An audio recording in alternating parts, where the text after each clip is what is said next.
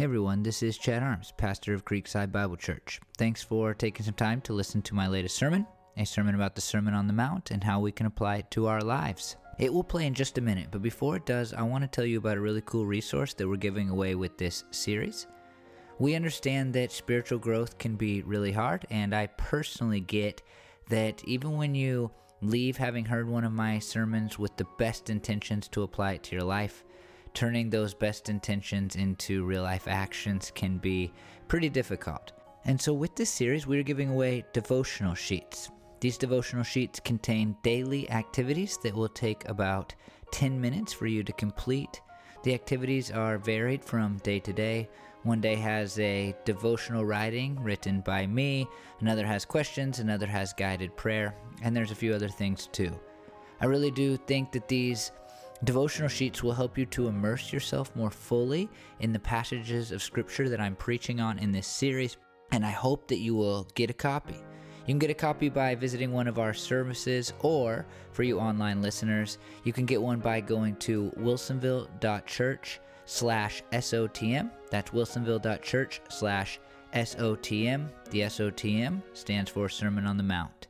Hey, again, thanks for listening. I really do hope that this sermon will help you to learn and live more fully for the glory of God. Hey, good morning, everybody. Um, so, I, am aware that for most Christians, they probably haven't thought about the Old Testament hardly at all. And I'm more aware that if you've thought about the Old Testament, you've probably not thought much about your relationship to the Old Testament. Like, does it matter to your life? Do you need to live out the commandments and the laws that are in the Old Testament? Uh, you've never really considered if you should wear two different kinds of fabric or if you should have tassels hanging from your hat. You know, these are not things you really ponder. And, and even more, you've probably never, ever, ever thought about Jesus' relationship to the Old Testament, except for maybe he fulfilled some prophecy.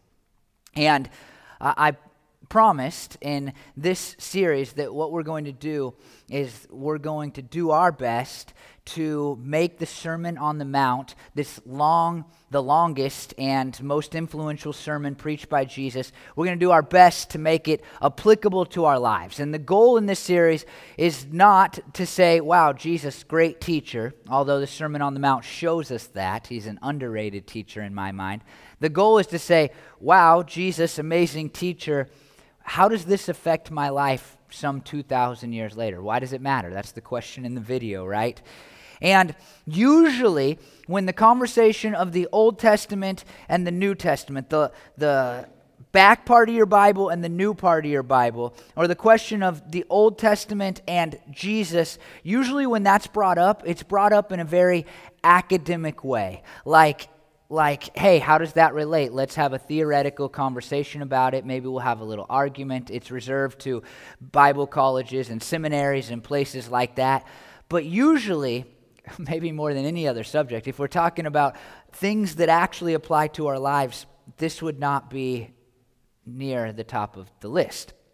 Um, I would say I enjoy those academic conversations, but but again, it's not something like, how, why does that matter? Why does it matter how Jesus relates to the Old Testament? Why does it matter if the Old and New Testaments go together? And, and today we're going to look at a, a passage of Scripture where Jesus talks about how he relates to the law and the prophets, the Old Testament. And we're going to see in this same passage that Jesus begins to reveal how we relate to it. And it's going to be, I love this, I love this. Uh, it, it, took me a while because I, you know, I've, I've stood up here already last week at the beginning of the series and said this is going to be about applying this to our lives. And this passage, more than any of the others, perhaps in all the Sermon on the Mount, it's like, wow, does that have any meaning for me? I mean, is there anything? But, but as I as I dug and tried to figure out what is Jesus saying, this is what's cool about this passage. As a preacher, anyway, I don't know if it'll matter to you, but it, but it was a hard one to say. Well, what does that? What does it matter? But as I dug and I learned more, this just has huge implications for for our lives. And, and that's what I'm excited to share with you today because what this is going to talk about is what we just sang about just a minute ago, and that's righteousness. And we'll talk about what that means later in the sermon, but righteousness is a very important word, and Jesus talks about how we can have it. And so this is how it starts. Matthew 5:17 Do not think that I have come to abolish the law or the prophets I have not come to abolish them but to fulfill them. Law and prophets refers to the entirety of the Old Testament it's just a a colloquial way of saying the Old Testament. This, this for them it was the Scripture. This is the, the entirety of their Scripture before this New Testament was written. After Jesus lived, died, and rose again. And so he says, "Look, don't think I've come."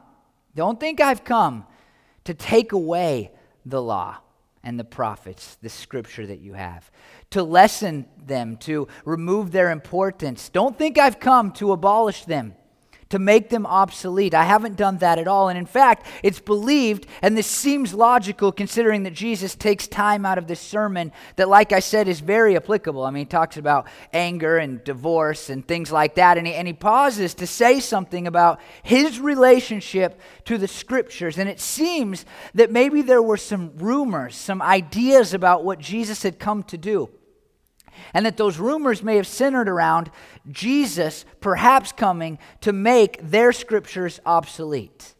One of the things people say about Jesus and his teaching is he, he teaches as one that has authority. That's kind of a common refrain in, in Jesus' ministry.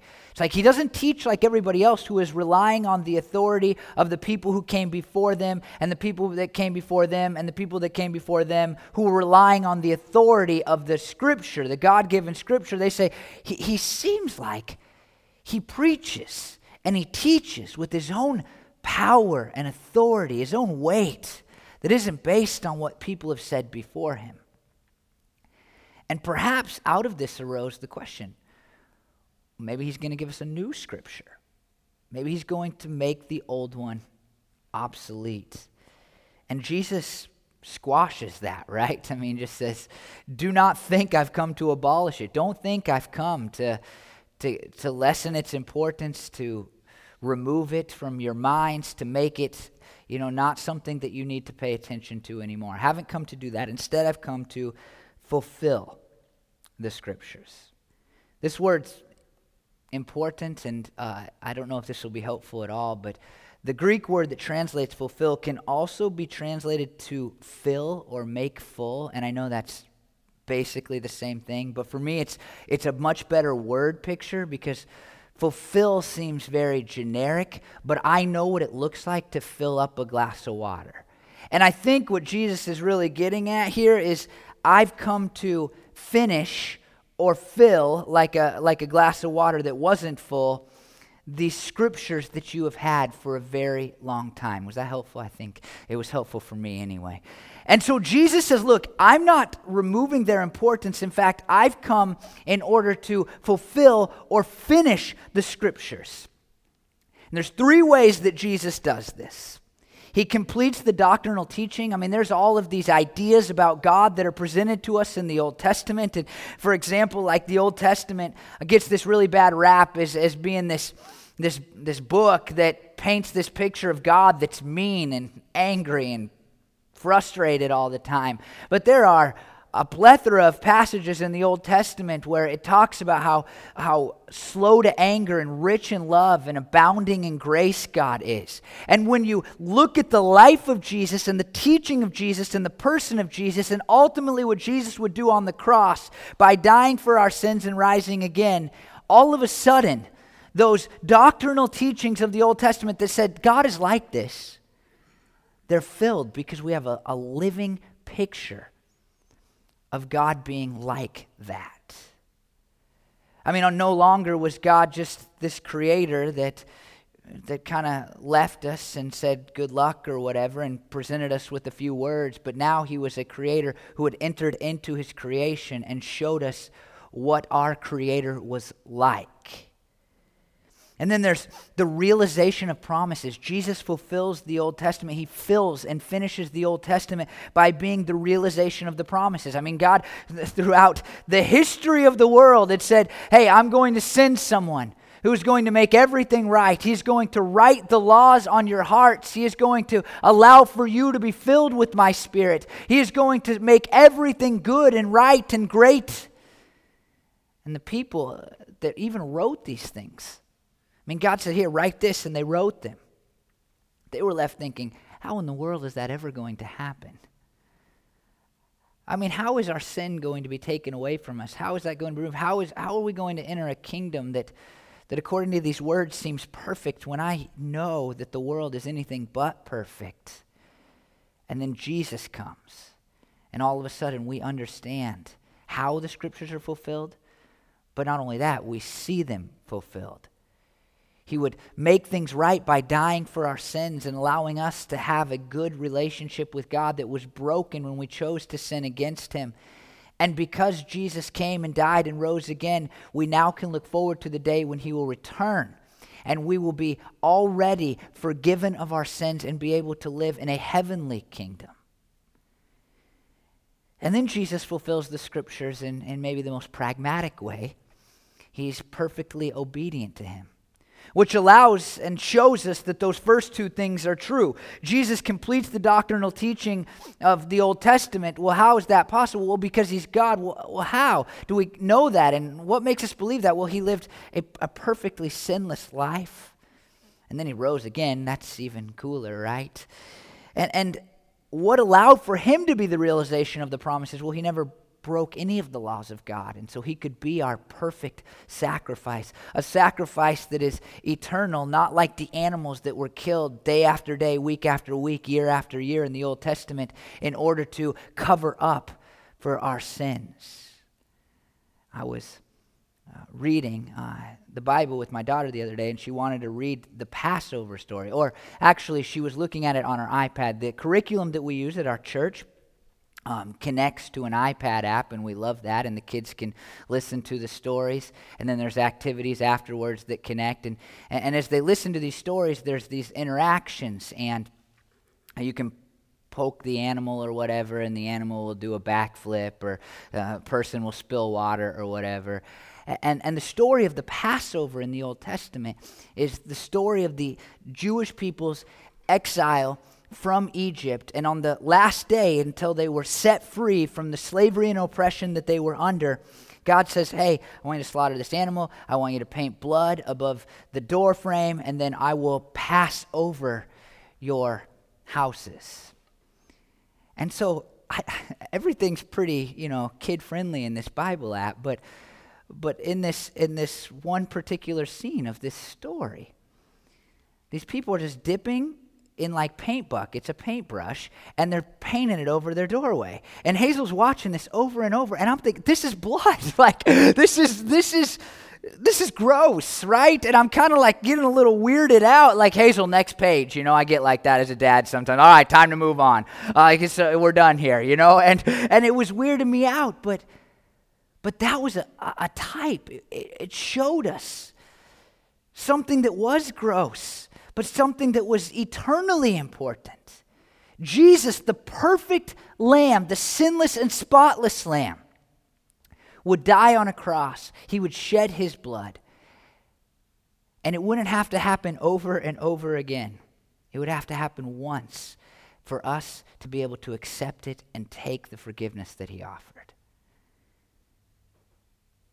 And so Jesus fulfills the laws in these ways, but there's this, this other way and, and that's seen in Romans 10:4. Christ is the culmination of the law, so that there may be righteousness for everyone who believes. So out of his perfect obedience becomes uh, it, it makes it so that we can fulfill the law in some way because we have sinned against the law of God, the commandments of God, God's will for our lives. We have done things that we knew we should not do. Even if you're not a Christian, you're not even sure about this whole Bible thing, you know you've done things that for whatever reason you knew were wrong, whatever reason that was.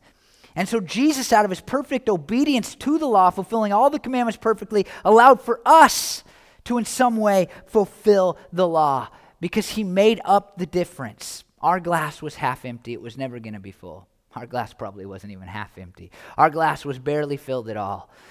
And Jesus came and through his perfect obedience and then sacrifice on our half filled us up the rest of the way. And so Jesus says, look, the Old Testament's not obsolete because of me. In fact, it's the foundation for so much of what I came to do. That makes it more important in a lot of ways. Without Jesus, the Old Testament is this incomplete book that has very little significance for our lives, us who are not Jewish anyway. But because Jesus came, it takes on a new and more important significance.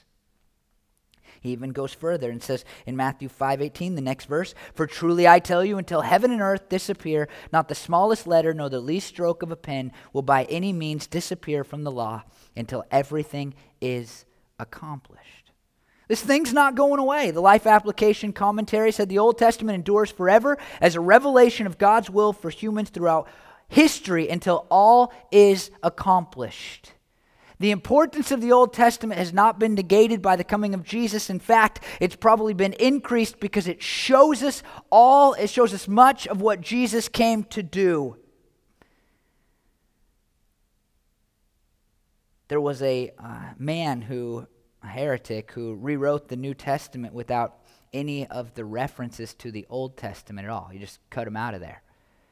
And there's a lot, by the way. Matthew, up to this point in his gospel, if you read the first four chapters of the book of Matthew, especially the first three, the whole deal is saying, hey, Jesus fulfills the Old Testament. It's incredible. One of my favorite things about the Gospel of Matthew, and you should read it. Uh, Christmas is coming, and so, you know, those first chapters really connect. But one of my favorite things about it, it's just subtle. I don't know why I like it so much, but it's such incredible proof of Jesus. It's like it shows how Jesus, according to the Old Testament, can be from three different places because he's born in one place. He has to move. He has to go to another place. And Matthew's like, look, it said it in the Old Testament. He'd be from Bethlehem, and he'd be from here, and he'd be from here. It's incredible. And so Matthew, up to this point, he said, Look, Jesus is fulfilling these things. And then this, this heretic came along and said, eh, nah, nah. The Old Testament became obsolete. And what this guy's followers did is even worse. They flipped Jesus' teaching in the Sermon on the Mount to say, I have come to abolish the law, not fulfill it. And Jesus is saying the exact opposite. I have not come to remove the importance of the Old Testament, I've come to fulfill it. And then he says this next thing that this is where this is where it, it becomes very applicable to our lives. But it also is a very hard teaching. And, and here's what he says Therefore, anyone who sets aside one of the least of these commands and teaches others accordingly will be called least in the kingdom of heaven. But whoever practices and teaches these commands will be called great in the kingdom of heaven. Now, two things could really mislead you on this passage. The first one is this if you ignore the rest of the Bible on this topic, then you're going to just sorely misunderstand what Jesus is trying to say.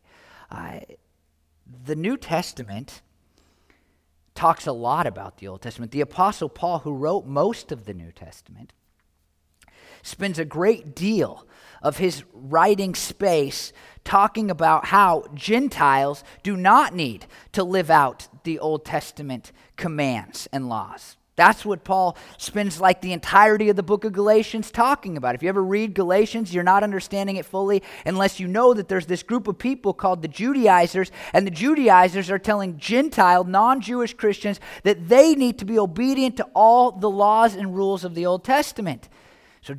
Paul writes Galatians.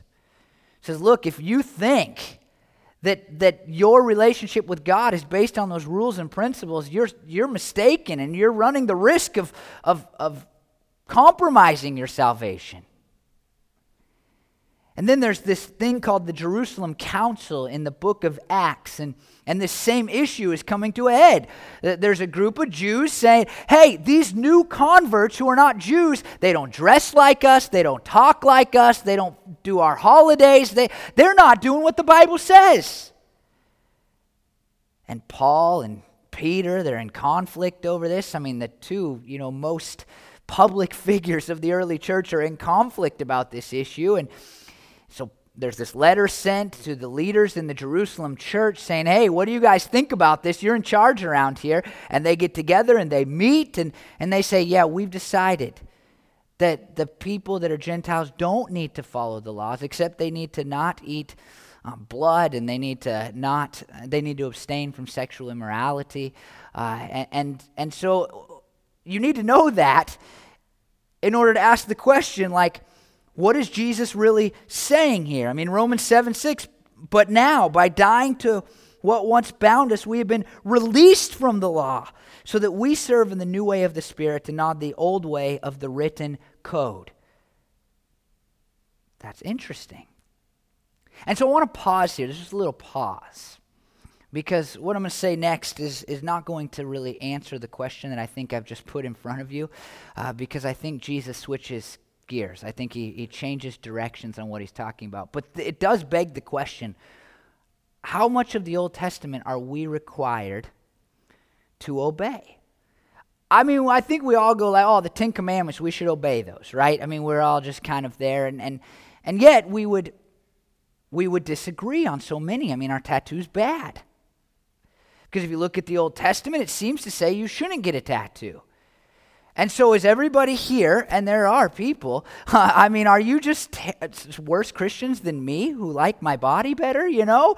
Uh, who would never deface my body with a tattoo? Are you worse than me? It's a question that, that needs to be asked. Not whether you're worse than me, but you know, like, is this, is it wrong?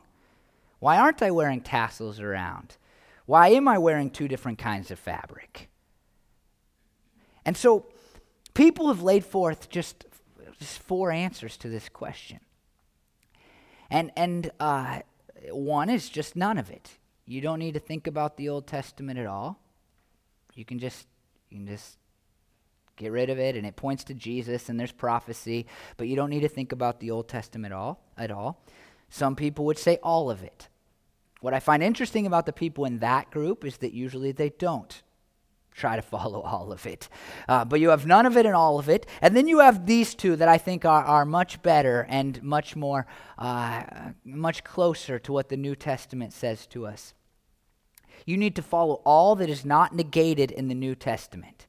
So if the New Testament has not said you no longer need to, to do this or live this out, then you need to obey it and still follow it. Let me give you an example of that. Uh, God declares all food clean in the New Testament. Jesus declares all food clean. And so now it's been negated, the Old Testament section on this, and so we no longer have to worry about whether we're eating the wrong kind of fish. Like all seafood is a good is good for you to do. Eh, except for like clam, that's disgusting. But um, and some of you are like, none of the seafood's good. God messed that law up. Uh, and then the last one is this and frankly, I'll just be forthcoming with you. This is where I fall. Uh, this is that everything that is restated in the New Testament must be followed. And so you see how that's different, right? It's subtle, but it's different. One says if God said you don't have to do it in the New Testament, that's when you're released from it. The other one says, well, if, if God didn't say anything about it, then you're free from it. But if he's restated it in the New Testament, then you need to still continue to follow it. Now you say, wait a minute, are you trying to throw out the Ten Commandments? You know, I mean, is that, here's the deal nine of the Ten Commandments are restated in the New Testament. The only one that isn't is the Sabbath day. And, and so for me personally, let me just say where I've fallen on this issue I do not think that the Sabbath day, taking a Sabbath, is something that is mandated by Scripture for us anymore. I think that the other eight are you still can't kill anybody, even if you feel like it. You still shouldn't steal or lie or commit adultery or idolatry or take the Lord's name in vain. Things such as that, because all of those have been restated for us in the New Testament. Now, where you fall is not so important to me, but I do think that this passage is important for reminding us that we should consider that maybe. I mean, is should you get a tattoo or not? Should you have little tassels hanging from you that remind you of the things that God has done? Do you need to live out the Old Testament laws? Was Sukkot not just a cool event for us to do spiritually, or were you bad and wrong if you didn't partake in it with us? It's a question to ask yourself. But the other thing is well, wait a minute. How could you possibly come to that conclusion if Jesus has just said, I have not come to abolish it? Well, first, abolish doesn't mean that he hasn't come so that we don't have to follow all the commands anymore. Jesus is saying, Look, I haven't come to make it obsolete. That's what he's saying. But there's this other switch. And this, this took me a while to discover. I think that we need to pay close attention to the word commands. He doesn't say in this passage, therefore, anyone who sets aside one of the least of these laws or writings of the prophet, he says commands. And I think what Jesus is doing here is not saying you need to follow the entirety of the Old Testament law that would be contradictory to much of what we read in the New Testament. What I think he is saying is you need to follow everything that I'm about to say next. I think Jesus switches here and he says, Look, I haven't come to abolish the law. It's important because it points to me and it shows you what I've come to do in a lot of ways. But, th- but that does not lower or lessen the standards of holiness that God has placed upon humanity. Because I think that's where our minds want to go. Even when we read the rest of the New Testament and we read things such as we have been saved by grace apart from the law, and we go, I got to do what I want. I'm saved. I grew up in churches like that. I think most of the American church is that way now. I think we have lowered the standard of holiness that God has placed into our lives because we said, we've said, rightfully, God has saved us by grace. It is not something I could ever earn or accomplish on my own. I would never be fully obedient to God. I cannot work my way into heaven no matter how much money I give to my church, no matter how many sins I can avoid, no matter how hard I work to serve my fellow man. I will never earn my way into heaven. I can only be saved by grace, correct. But out of that, we go, yeah, I'll live however I want. And so Jesus says, Look, I haven't come to abolish the law, I've fulfilled it. And because I fulfilled it, it might lead you to think that the standards have been lowered. But in fact, if you don't live out the commands that I'm about to give you, then you will be least in the kingdom of heaven. But if you will, then you'll be considered great in the kingdom of heaven. Notice both of those things are, are in the kingdom. You're in. Jesus is talking to his core group of disciples here. He's not saying this is how you get into heaven by being obedient to what I'm about to say. He's saying, look, you you're destined for heaven. In fact, you're part of the kingdom of heaven, which basically means the church. Not a church, but the church. The invisible church as it has been called in theological circles. All Christians, you're part of it. But if you want to do it great, then you're going to listen to what I'm about to say. If you want to do it poorly, well, you can ignore everything I'm about to say. Jesus in Matthew 22, 37 through 40 said, Love the Lord your God with all your heart, with all your soul, with all your mind. This is the first and greatest commandment. And the second is like it love your neighbor as yourself. All the law and the prophets hang on these two commandments. You see, there he changes the paradigm. He says, Look, it's about love. It summarizes them. And you know what some people do? They say, Oh, well, it's all about love. I'll do whatever I want. I'll ignore what God has said. You know people like this, right? This is like a common thing in our society today in the church. It's like, well, God just wants me to love people, and so I'll ignore everything He said because that's, if it feels like love, then it must be love. But Jesus, in those verses I just read, He said, love God, love your neighbor as yourself, because all the prophets, the law and the prophets, hang on these two commandments. He's saying at the core of our teachings is love. This does not negate the commands that I'm going to give you, it just shows you what's at the heart of them. This next verse is, is perhaps more telling. It says in, in 520, For I tell you that unless your righteousness surpasses that of the Pharisees and the teachers of the law, you will certainly not enter the kingdom of heaven. Probably for a first century Jewish person, one of the most shocking statements that Jesus would make. Um, mainly because the teachers of the law were were the people who were curators of the Old Testament. They were the people who upheld the Old Testament, the Scripture. For them, it was all the Scripture. I need to restate that. They upheld the Scripture. They taught the Scripture. They showed people what it was to live out the Scripture. They gathered people around them that would be their disciples so that they could teach them how to, what the Scripture said, and then teach them to teach other people what the Scripture said. I mean, these were your Bible scholars. Jesus says your righteousness has to go beyond them.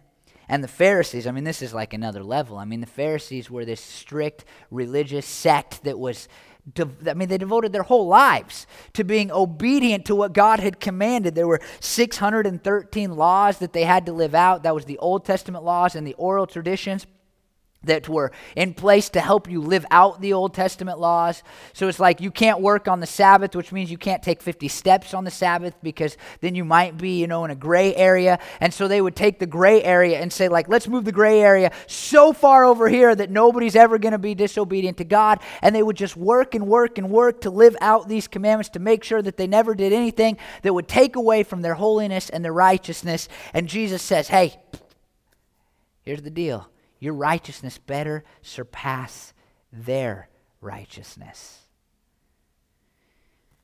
Now, two things come into play here. Before diving deeper into this passage, I would have told you this, and this is still true. But I think there's another thing that's important here. The, the first thing you need to understand is that we'll never, like I've already said in this sermon, live up to the righteous standards of God. And I think in one way, this just shows us that it's impossible for us to earn a relationship with God. It can never be done. We can only have a relationship with God by placing our faith in what Jesus did when he died on a cross and rose again. This is a big deal. There's so many people, there's so many people all around us that kind of like the idea of God. They they believe in God and they just assume because they're better than the guy at work that they're going to get into heaven someday. And what we know what we know is that being better is not going to work because the Pharisees were better, the teachers of the law were better than everybody around them. They cared more about the things of God than everybody around them. And Jesus says, you got to surpass that. And the New Testament shows us that, uh, that it's just, there's no way. We cannot earn our way into heaven. We're all sinners. We're all living as enemies of God before we give our lives to Jesus because we come to believe that He is the Savior of the world. That's it. And so, in one way, this just this just says, like, hey, don't think that you can earn earn righteousness. And by the way, righteousness is a fancy word to mean a right relationship. The word I've said this in sermons before was used for a husband and wife having a right relationship parents to children, having a good and right relationship, friends. That's at its core. It is more nuanced than that, but at its core is a good, healthy, right relationship. And when the Bible uses it, most of the time it's talking about a right relationship with God. And Jesus is saying, being better, being pretty good, being okay, it's not going to get you a right relationship with God. Only He is, because only He fulfills the Old Testament. But there's this other thing because that's that's applicable if you're not a Christian. But is there any application to this if you are a Christian? And I probably would have said no before I studied this week, but but I think there is. And and here's what's at play here with the Pharisees. Jesus has and the teachers of law. Jesus has almost all of his earthly conflicts with these two groups of people. They're the ones that want to kill him at the end of his life. And there's a couple things that, that are important about them and their efforts at righteousness that help us see how applicable this is to us. And uh, this book called The Message or the Sermon on the Mount says, They made the law's permissions less permissive and the law's demands less demanding. Let me read that again. I think it's really important. They made the law's permissions less permissive and the law's demands less demanding. If God was pretty open to something in the Old Testament, a lot of times they just tightened up the grip on it and said, no, no, no, that's, you're flirting too much with the line. But if something was really clear in the Old Testament, in order to make it so that they could be obedient to it, it's hard, right? Then they just kind of opened it up a little bit and said, well, God kind of probably meant something more like this. It was all in an effort to be righteous. Because if you make the permissible things more permissive, then then it's easy to do, right? Uh, it's, I mean, uh, less permissive. It's easy to know where you stand. But if you if you soften the big ones, then it's easier to be obedient to it, right? And so you, you take away the gray areas, or you add the gray areas, depending on how difficult the law is to obey. We'll see oaths, right? Like making promises to people. That's coming up in the book of Matthew. We'll, we'll talk about that in a few weeks. I don't want to really have to fulfill all my promises. And so maybe we'll just say, like, only if you swear on the things of God, then do you have to follow through. Because then I won't really break it. I mean, that's not really swearing at all. If I just swear on my children, you know, that's okay. You know, I mean, then, like, no big deal. God won't be mad at me then. It's like crossing your fingers behind your back, right? I mean, this is what the Pharisees were doing. Hey, it's not a lie if I cross my fingers and put it behind the back. And so, therefore, if I lie to you and my fingers are crossed, I'm still good with God. This was kind of the mentality. But if it's a gray area, don't work on the Sabbath. Like, what does work mean? You know, like, what is that? What does that mean? Well, don't take 50 steps can't i mean you got to get your fitbit out and you got to make sure that you haven't gone too far because if you if you go too far then maybe you've broken the law and you're not right with god. And there's this other thing about the pharisees. The other thing about the pharisees is they majored on the minors and they minored on the majors. They made a big deal out of things that god was like hey you probably shouldn't. But when god's like don't do it they were like eh what did he really mean really mean? Doesn't that sound? I think that's so familiar to our. I mean, to what we experience in so many churches today, because we want to feel good, like we're really being obedient to God, and, and so as long as we just focus on certain areas and forget the rest of the areas and don't talk about the things that we really struggle with, then then it's going to be, you know, we'll be right. We'll be okay. We'll be all right. I mean, I see it, I honestly, I see it in this. I see it in like you know, we make such a big deal about homosexuality, but we don't really talk that much about divorce because one of them's something that a far higher percentage of people struggle with than the other one, right? And and so it's it's easier for us to just make a big deal out of one and not the other. It's just kind of how it goes. And the Pharisees were no different. I, I need to read you a couple stories uh, about Jesus' interactions with the Pharisees because they're very telling about what Jesus is saying when he says, Your righteousness, your relationship with God must be better than that of the Pharisees and the teachers of the law. In Matthew 15, 1 through 6, this is what we read. Then some Pharisees and teachers of the law came to Jesus from Jerusalem and asked, Why do your disciples break the tradition of the elders? They don't wash their hands before they eat. You see this majoring on the minors? like, it's just, wow, doesn't seem like that big a deal, but let's make a big deal out of it. Jesus replied, and why do you break the command of God for the sake of your tradition? For God said, Honor your father and mother, and anyone who curses their father or mother is to be put to death. Big deal. Big deal. But you say that if anyone declares that what might have been used to help their father or mother is devoted to God, they are not to honor their father or mother with it. Thus, you nullify the word of God for the sake of your traditions. And so, what they were saying is look, I don't need to support my parents financially because I'm going to call this money godly money. It's their tradition, it's the way they've done it for a long time, but they're literally just saying, I don't care about what the Word of God says. I'm going to do what I want to do. And, then Matthew 15, 16 through 20, it just, it just gets right to the heart of what Jesus is telling us in the Sermon on the Mount. This is just after this story. He gives a parable, and the disciples want an explanation of the parable. And Jesus says, Don't you see that whatever enters the mouth goes into the stomach and then out of the body? But the things that come out of a person's mouth come from the heart, and these defile them. For out of the heart come evil thoughts, murder, adultery, sexual immorality, theft, false testimony, slander. These are what defile a person, but eating with unwashed hands does not defile them. And that's a clue. That's a clue. We're going to read one more story. But it's a clue that Jesus is talking about something that is inside of us, not something that's necessarily visible. Matthew 23, 27 through 28. Woe to you, teachers of the law and Pharisees!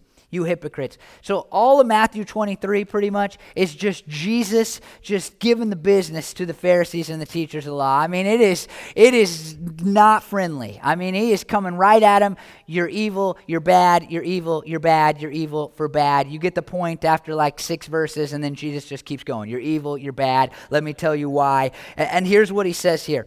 Woe to you teachers of the law and the Pharisees, you hypocrites. You are like whitewashed tombs which look beautiful on the outside, but on the inside are full of the bones of the dead and everything unclean. In the same way, on the outside, you appear to people as righteous, but on the inside, you are full of hypocrisy and wickedness. What Jesus is doing in this passage is he is turning righteousness inside out. He's saying this is not about trying to do all of the right things. A righteousness that goes beyond the Pharisees and teachers of the law is a righteousness that starts inside of you and spills out in the way you live your life. What follows in this, and, and, this is what we'll look at in the next several weeks as we continue this journey through the Sermon on the Mount, what follows is often called the antithesis section. You, you probably have heard this if you've been in church at all, where Jesus is like, You've heard it said, but I tell you. And all he's doing in these passages is saying, You've heard it said, don't do this thing on the outside, but I'm telling you what it looks like on the inside.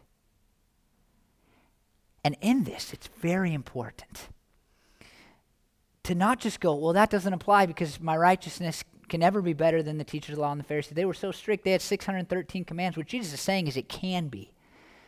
He's not saying like you're going to do a less job, a lesson job of being holy. In fact, he's saying you can do a greater job of being holy. I wouldn't have said that before the week, but I, I think he is saying you can be more obedient to God, but it's not going to come from trying harder on the outside. It's going to come from being changed on the inside.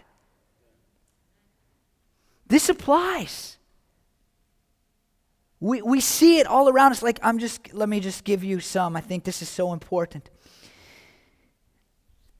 Because we have it backwards. Even in our world, even with these teachings of Jesus, we have it so backwards. Like this. I've said it already, I'm going to say it again. Working for your salvation doesn't work. You are not going to have a right relationship with God by trying harder. You're going to have a right relationship with God by submitting to God through the death and resurrection of Jesus. That's it.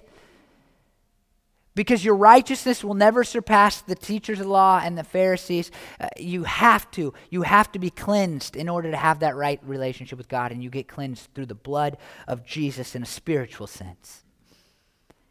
Number two, and I see this all around me, expecting people who don't love God to act like they do. That's stupid. We, we, have, we have just, we have put our moral standards on the world around us. And these people have not been changed on the inside. And so they're never going to look like we who love Jesus and are overflowing with righteousness. I just don't understand. I mean, Paul literally says, literally in the Bible, it's in the Bible. Paul says, I don't hold people outside the church to my standards, but man, I'm going to be really judgmental of those in the church. We got a bunch of Christians running around going, Don't judge me, but we're going to judge everybody outside the church. We've totally flipped it on its head. And it's in part because we've ignored what Jesus says here, where he flips righteousness and turns it inside out. Or, or like this I mean, this is all, all around us. focusing on changing our behavior without changing our hearts. It's just never going to work. I mean, that's what we've done in Christian circles, right? Like we, we get up here, and I'm going to say we, we give these self help sermons, but we never talk about what needs to happen on the inside in order to actually help us be obedient to the things that God has called us to on the outside. I mean, it's like this. This is a big one. I talk about this a lot because I struggle with this, but like removing worry without growing our faith right? I mean, that's what we do. We're like, stop worrying, Chad. Stop biting your fingernails because you're always stressed. But we're not spending any time in prayer or reading the Psalms where this guy is struggling with the things that we're struggling with. And so we sit around going, stop worrying, stop worrying, stop worrying. Worrying is just a symptom of a heart problem. And, and not to pick on just me, you know, like removing lust without striving for purity I mean, like when we don't really genuinely want to be totally pure on our insides because we love God and we've seen how Jesus lived and we're so thankful that He would offer His life for us, then we're never going to stop lusting. Removing anger without finding our peace in God, I mean, it's just not going to happen. And, and this one's just in the world. It's so sad because we see it, right? As the American culture moves further and further away from God, we see so many people that don't see any value in themselves. And, and we just we just strive, even in Christian circles, though, to improve our self worth without trying to understand how God views us. You're never going to improve your self value or self worth or whatever word they use now without understanding how much God values you. And so we go, oh, think positive thoughts and look in the mirror. Every, I mean, just like every self help book, look in the mirror and say, wow, you are important and you're good and you're going to accomplish great things.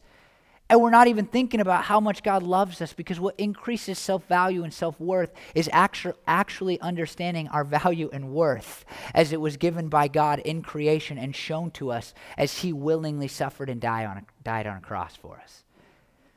Or how about this one? Going to church without a passion to worship and grow.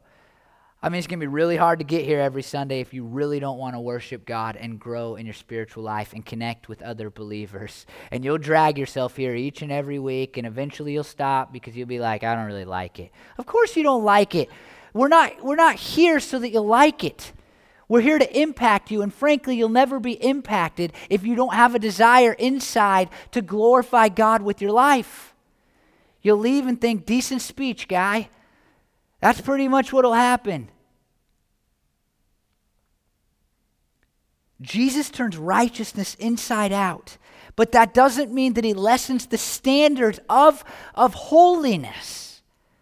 Because I think people who get this right often and, and theoretically understand that righteousness is on the inside say, well, it doesn't matter what I do on the outside. No, no, no, no. We should want holiness.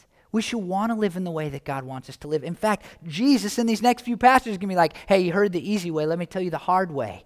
But before he gets to that, he says, look, unless you follow these commands, you're going to be least in the kingdom. You'll still be in, but you're going to be least. And unless you follow these, if you follow these commands, you'll be great. But let me tell you, it's never going to happen by trying harder. It's only going to happen as you become more and more righteous on the inside through me. And so it's just so clear. I mean, there's these major applications. Like, if you're not a Christian, you're not bound for heaven. And the only way to be bound for heaven, to have a relationship with God, to know that your prayers are being heard, to have the peace and the joy that I know you want, to have the forgiveness for the sins, for the things that you regret terribly, the only way to have it is internal and spiritual. And it's saying, Jesus, I believe that you died on a cross for me. I believe that you came back to life, and I'm going to turn my life over to you. I will declare you as my Savior and my King. But once you have it, once you have that, you need to be a person that doesn't try to change your behavior just on the outside. And I mean, that's good. You shouldn't punch people in the face when you feel like it, you know. Uh, I mean, there's behaviors that we try to train into our children, right? There's certain things that Hazel knows are never going to be okay. I, I, I let Hazel, I shouldn't tell you this, but I'm telling you, she'll forgive me when she's older. I love her a lot. Uh, she, she said something about not wanting to have mommy and daddy anymore. Did I tell you this in a sermon already? Oh, man. And, and I was thinking about foster care because we're, uh, and, and and I just in a way that no three-year-old probably could ever understand, even though you know my children are very advanced. In no way, uh, because she probably have understood this, but I launched into this whole like some children cannot be with their parents, and how dare you say you don't want parents, and you will never say this again. I was just trying to change a behavior, right? I mean, that's it. You're never going to say that again. That's it. Um, and if you do, there will be consequences. And so some of that is socially really important, but what Jesus is saying is spiritually, it's not so important. What's important spiritually is is growing in your love and your passion and your devotion and your desire for holiness because of those things inside in places that nobody else can see. I think this is why so many people, just so many people, become Christians. I'm going to put it in quotes, hang out in churches for a little while, and then say, Well, I don't really feel different. It's because people have been trying to curb their behavior and not help them grow in their love and their devotion and their passion, their true righteousness with God. That's all the Pharisees were doing, and nobody really liked them. They respected them, but they didn't really like them. So, look, you can only become a Christian on the inside, not by working. And you can only grow as a Christian and have a righteousness that surpasses people who are trying so hard on the outside by developing what's inside. Because in this passage, the application is simply this Jesus turns righteousness inside out. Let me pray for you. God, I know I've been as, as guilty as, you know, almost anybody when it comes to these things. And uh, frankly, in the last year and a half, God, or so, when, when we've really locked in on what the mission and the vision of this church is and, and said, this is about glorifying God. Uh, have, have I done even a slightly better job at helping people understand that, you know, if we're, if we're removing anger or we're learning to trust you or we're having better families or whatever it might be, God, only when those things are connected to a passion for your glory are they really going to happen and matter. Um, but I've been as guilty as anybody. And I pray that this church would not be a church that tries to curb people's behavior, God, but, but as a church that tries to help people love you more and be more passionate about seeing you glorified and uh, helping people desire holiness, God. Because, God, we know that you came to fulfill the scriptures. You came, God, to die on a cross after living a perfectly sinless life so that we might have forgiveness of sin for so that we might God have a right relationship with you even though we have done so many wrong things. Lord, I know there's there's people in front of me this morning that that God are working to remove sins. They're trying so hard. But I pray God that that they instead that they would remember that, that you turned righteousness inside out and and God they would strive to develop their relationship with you, Lord. God, you know my personal story with you is that in a moment I removed so much sin and it's because you you knocked me to my knees God with with my incredible sinfulness but your incredible grace. And God, I still sin and I've done plenty wrong, but in a single moment, you did so much to move me forward on the outside, but it wasn't because I was trying to do certain things better. It was because I learned to love you more. And I pray that that would be true of people here, whether it's in a moment or over years, God, that they would love you more and more because they would understand you better and better. And God, I pray that you would produce out of that a righteousness that surpasses the teachers of the law and the Pharisees. I pray these things in Jesus' name. Amen.